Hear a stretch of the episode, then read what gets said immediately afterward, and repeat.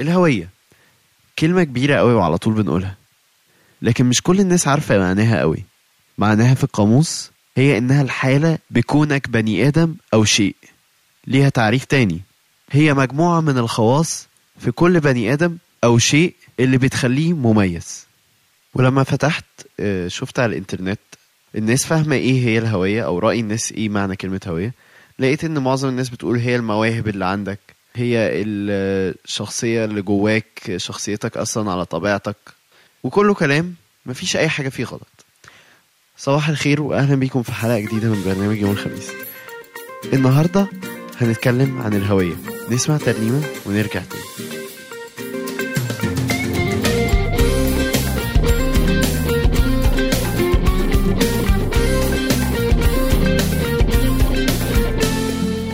علشان الناس حواليك يرضوا وتلاقي قبول، لازم حتما تمشي وراهم في طريق مقبول.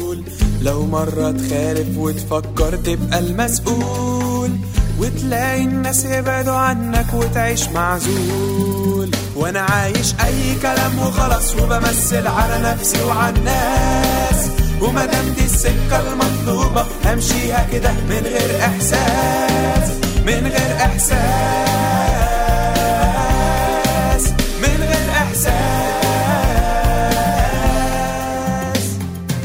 علشان الناس حواليك يرضوا وتلاقي قبول، لازم حتما تنسى رطب وتعيش على طول في طريق معلوم بحدود مرسوم وضمير مشلول، وتعيش في السر حياة تانية من غير ما تقول. وانا عايش ضد ضميري كمان، مش حاسس اني بقيت انسان، وبعيش في الفورمة المطلوبة، مبسوط ما يهمش لو زعلان، ما يهمش لو زعلان، ما يهمش لو زعلان.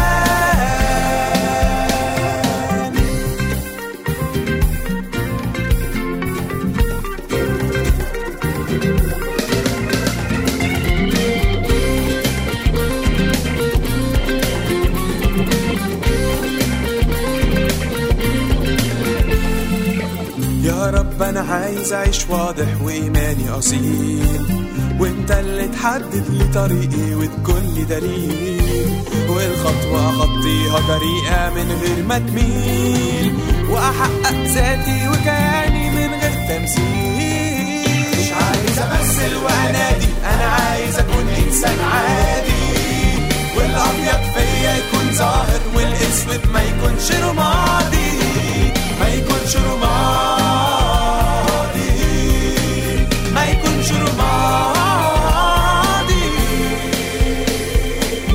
مش عايز امثل ونادي، انا عايز اكون انسان عادي، ما يهمش ارضي الناس، لكن انت اللي تكون وحدك راضي، انت اللي تكون وحدك راضي،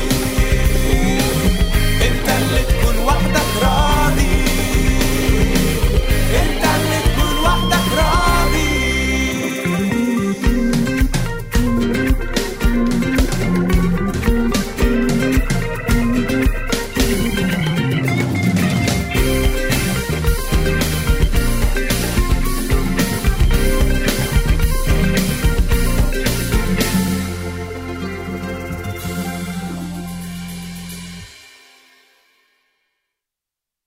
مرة كان في مزارع وراح الغابة يصطاد طائر عشان يربيه في المزرعة بتاعته، وفعلا اتمكن من انه يصطاد نسر وحطه في الحظيرة مع الفراخ في وسطهم، وبقى بيهتم بيه بالظبط زي الفراخ. وبعد خمس سنين ما فاتوا جه عالم من العلماء عشان خاطر يزور المزرعة دي، وهما بيتمشوا في المزرعة شايف المزارع النسر ده، قال له ايه ده؟ ده نسر، دي مش فرخة. فالمزارع قام ردد عليه قال له اه صح، لكن انا ربيته بالظبط زي الفرخة وما بقاش نسر، خلاص اتحول لفرخة زي الباقيين. الفرق الوحيد بس ان هو عنده جناحين طوال قوي حوالي مترين. قام العالم قال له لا انت غلط، ده نسر وهيفضل طول عمره نسر طالما عنده قلب نسر، والقلب ده هيخليه في يوم من الايام يحلق في السما عادي. بس المزارع فضل مصمم على رأيه وقال له لا خلاص صدقني ده بقى فرخة ومش هيطير ابدا زي النسر. وبعد كده العالم اقنع المزارع ان هما يعملوا تجربة صغيرة. رفع عالم الطبيعة النسر فوق وامره وقال له بما انك نسر فمكانك هو السما مش الارض، افتح جناحك وحلق عالي. وقف النسر على دراع الراجل الممدودة وبص حواليه ولكن من غير اي اهتمام. واول ما شاف الفراخ بتلقط الحبات من على الارض قام نازل عشان خاطر يبقى في وسطيهم. المزارع قال له شفت مش قلتلك ده خلاص بقى فرخ. بس عالم الطبيعة فضل مصمم قال له لا ده نسر وهيفضل طول عمره نسر وبكرة هنعمل تجربة تانية. في اليوم اللي بعده طلع عالم الطبيعة على سطح بيت واخد النسر معاه وهمس له قال له بما انك نسر افرد جناحك وطير. بس مرة تانية النسر بص حواليه لقى الفراخ عمالة تلقط في الحبوب على الأرض، قام نط من فوق السطح وراح للفراخ وقعد يلقط معاهم الأرض. قام المزارع بص للعالم وقال له شفت مش قلتلك هيفضل طول عمره فرخة. قام برضه رد عالم الطبيعة بحزم قوي قال له لأ ده نسر وهيفضل طول عمره عنده قلب نسر، خلينا نقوم بتجربة مرة كمان أنا هخليهولك يطير. تاني يوم صحي عالم الطبيعة بدري قوي واخد المزارع معاه واخد النسر برضه وراحوا بعيد عن البيت وعلى جبل عالي والشمس كانت لسه باديه تشرق. ورفع عالم الطبيعه النسر وامره بما انك نسر بان مكانك هو الفضاء مش الارض، افرد جناحك وطير. النسر بص حوله وابتدى يترعش كانه هيواجه حياه جديده ولكنه مطرش. فمسكوا العالم وحطوا ناحيه الشمس عشان عينيه تبقى شايفه الافق الواسع، وبعد كده قام شادد ايده وسابها. وفي اللحظه دي فتح النسر جناحاته الاقويه وارتفع عالي قوي واختفى في السماء.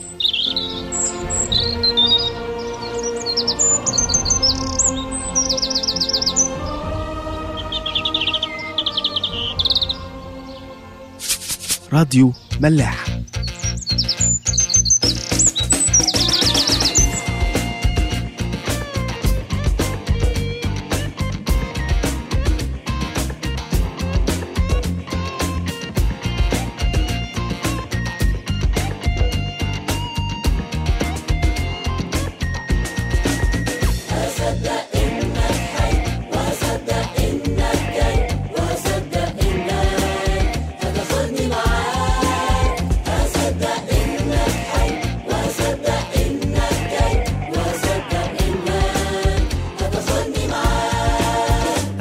That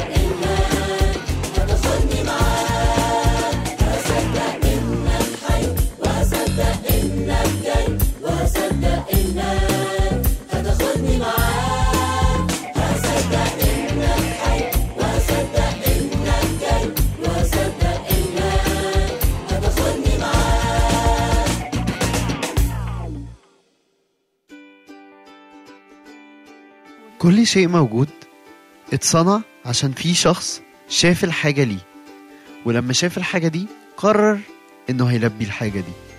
ونمرة واحد عمل تصميم، بعد كده نمرة اتنين دور على المواد اللازمة عشان يصنع بيها الشيء ده، ونمرة تلاتة جمع المواد اللازمة دي كلها وحطها في التصميم ده، وبعد كده نمرة أربعة أخيرا حصل على النتيجة. وإحنا كده برضو أنا عارف إن دي حاجة سهلة قوي إن إحنا نستوعبها بمخنا، بس في نفس الوقت صعبة قوي إن إحنا ندركها ونفهمها كأنها حقيقة بجد في قلبنا. بس ممكن أقول لكم شوية حاجات تساعدنا إن إحنا ندرك الحقيقة دي. وأول حاجة هي في سفر أرميا الإصحاح الأول آية خمسة، قبلما صورتك في البطن عرفتك، وقبلما خرجت من الرحم قدستك. تاني حاجة في سفر مزامير المزمور مية وتسعة وتلاتين آية أربعتاشر، أحمدك من أجل إني قد امتزت عجبا، عجيبة هي أعماله ونفسي تعرف ذلك يقينا. أفسس الإصحاح التاني آية عشرة، لأننا نحن عمله مخلوقين في المسيح يسوع لأعمال صالحة قد سبق الله فأعدها لكي نسلك فيها. تكوين واحد آية ستة وعشرين، وقال الله نعمل الإنسان على صورتنا كشبهنا فيتسلطون على السمك البحر وعلى طير السماء وعلى البهائم وعلى كل الأرض وعلى جميع الدبات التي تدب على الأرض. كل واحد فينا ليه هدف في حياته، زي ما الآية في أفسس بتقول لأن نحن عمله مخلوقين في المسيح يسوع لأعماله الصالحة قد سبق الله فأعدها لنا لكي نسلك فيها. وربنا ادانا مواهب وقدرات تخلي كل واحد فينا مميز عن التاني تمييز تام، وكتير جدا هنقابل في طريقنا ناس تشككنا في إمكانياتنا، وبرضه ممكن يحاولوا يتجاهلوها أصلا وإنها مش موجودة. لكن إذا كنا بنقدر فعلا هويتنا اللي ادهلنا المسيح عمرنا ما هنتأثر. بص حواليك، فعلا هتلاقي كل واحد مختلف عن التاني، حتى في ضيقاته حتى في سقطاته. من فترة كده كنت بعمل اختبار من اختبارات الشخصية، الاختبار ده يعني المفروض إن هو جامد قوي وغالي جدا، فعملته بقى والمفروض الاختبار ده بقى هيطلع لي ايه شخصيتي بالظبط، وطلع لي فعلا حاجات ولقيتها في نفسي. بس لقيت اكتر صفة يعني هو بيوصفني بيها، او الصفة السائدة في شخصيتي او الميزة، يعني اكتر ميزة فيا هي ان انا غير منظم. فطبعا انا حسيتها شتيمة اول ما جات لي موضوع غير منظم، بس بعد كده حاولت اتعمق شوية فيها وبصيت لقيته هو فعلا كاتب لي ايه مميزات ان انا غير منظم، ان انا لو اتحطيت في موقف مفاجئ مثلا بعرف اتصرف بسرعه، لو اتحطيت فجاه في وسط ناس محتاج ان انا اقول لهم كلام هعرف برضو اتصرف. وفعلا لقيت ان الحاجات دي موجوده فيا، واكتشفت ان ربنا فعلا خلقنا كل واحد مميز بضعفاته ومميز برضو بالحاجات الحلوه اللي فيه. احنا برضو ربنا بص وشاف احتياج لينا مهم قوي على الارض لكل واحد فينا، واول ما شاف الاحتياج ده ابتدى يصمم شخص بتصميم دقيق جدا هو الوحيد اللي هيقدر يسد الاحتياج ده، وابتدى يجمع كل حاجة ممكن يحتاجها في الشخص ده. وبعد ما جمعها جسدها في بطن أمك، وبعد ما جسدها في بطن أمك انت اتولدت وبقيت موجود عشان تلبي الاحتياج اللي محدش غيرك هيعرف يلبيه ده على الأرض. نسمع ترنيمة ونرجع تاني.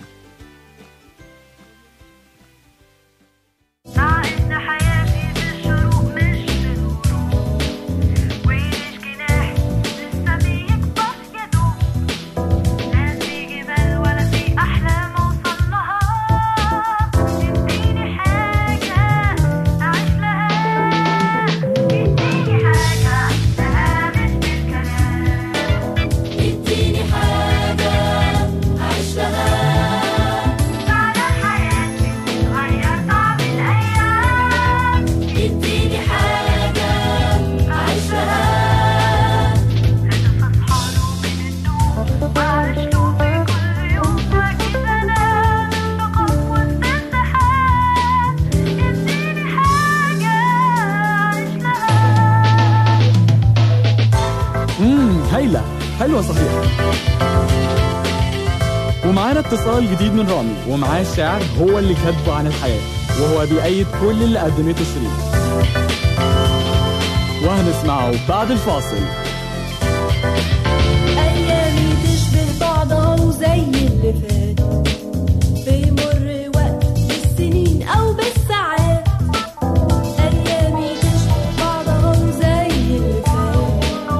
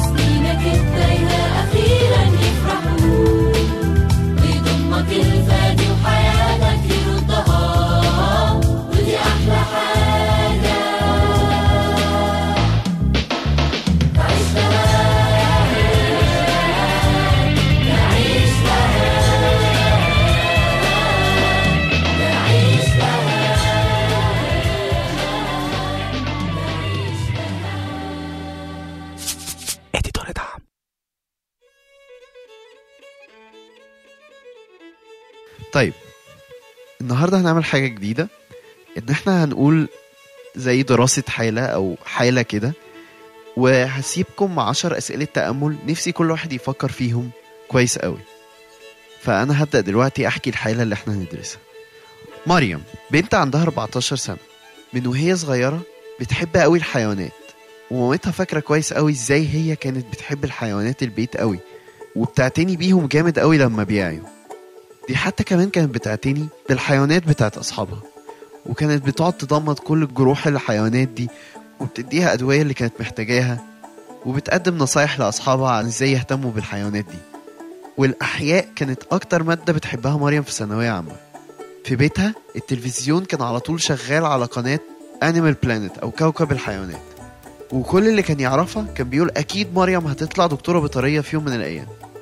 ولكن بقى الحاجة اللي دهشت الناس كلها إنها بدأت تتغير من سلوكك، وعيلتها ابتدت تقلق عليها، بقى صعب قوي إنك تفهم إيه هي بتقول إيه أصلا، وهدومها بقت خليط من كمية مضادات مختلفة جدا، وأصبحت متبنية طريقة تفكير مش مناسبة خالص مع حقيقتها، لدرجة إن ما بقاش عندها نفس الحماس ولا الشغف اللي كان بيميزها. كمان نسيت حلمها في إنها بتساعد الحيوانات. أم مريم رأيها في الموضوع ده إنها بتتأثر بسرعة قوي بأصحابها ووسائل الإعلام اللي مصممة على إنها تشكل لها هدف في حياتها، لكن مريم مصرة على أسلوبها الجديد، وبتغضب قوي لما تواجه انتقاد أو تعليق ريزل، وقالت لكل أصحابها إنها في المستقبل هتبقى مضيفة على طيارة عشان تقدر تسافر العالم كله، أو ممكن تبقى عارضة أزياء أو حتى باحثة جنائية. وهي دي قصة مريم أو حالتها يعني. أم هسيبكم مع عشر أسئلة كده نفسي كل حد يفكر فيهم. إيه رأيك في اللي بيحصل لمريم؟ عمرك لقيت نفسك في موقف مشابه لمريم؟ إحساسك كان إيه؟ السؤال الثالث، عمرك سألت نفسك أنت ليه اتولدت؟ إيه اللي أنا جيت أحققه في العالم ده؟ مين اللي هيستفيد من اللي أنت هتعمله في الحياة؟ وإزاي؟ السؤال الخامس، عمرك قبل كده حسيت ان الحاجة اللي انت بتعملها ملهاش فايدة؟ السؤال السادس، انت بتسمح لنفسك تتأثر بالعوامل الخارجية ولا انت ليك هوية محددة وواضحة؟ السؤال السابع، انت شايف نفسك في المستقبل هتعمل ايه؟ السؤال الثامن، هتستفيد ايه بعد ما عرفت ان ليك بصمة مميزة تماما عن كل الناس اللي حواليك؟ هتعمل ايه؟ السؤال التاسع، ايه اللي بيميزك؟ السؤال العاشر، ايه هي الهوية؟ اشوفكم الاسبوع الجاي.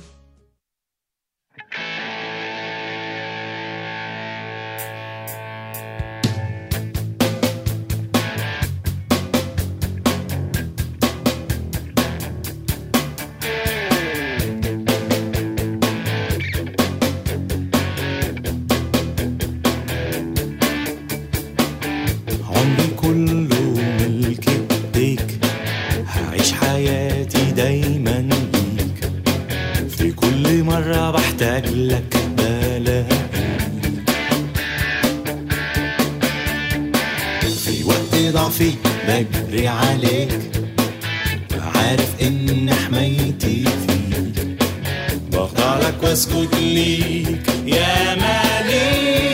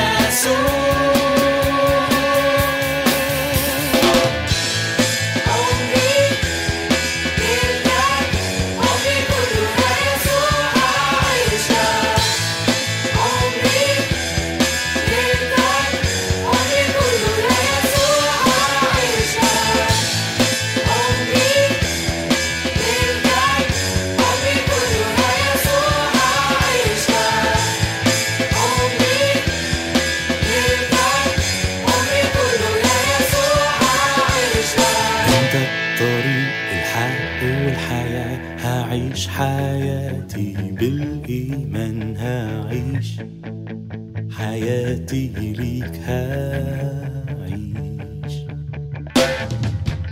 انت عن طريق الحق والحياة، هعيش حياتنا بالإيمان، هعيش حياتنا ليك، هنعيش. انت عن طريق الحق والحياة، هعيش حياتنا بالإيمان، هنعيش حياتنا ليك، هنعيش. انت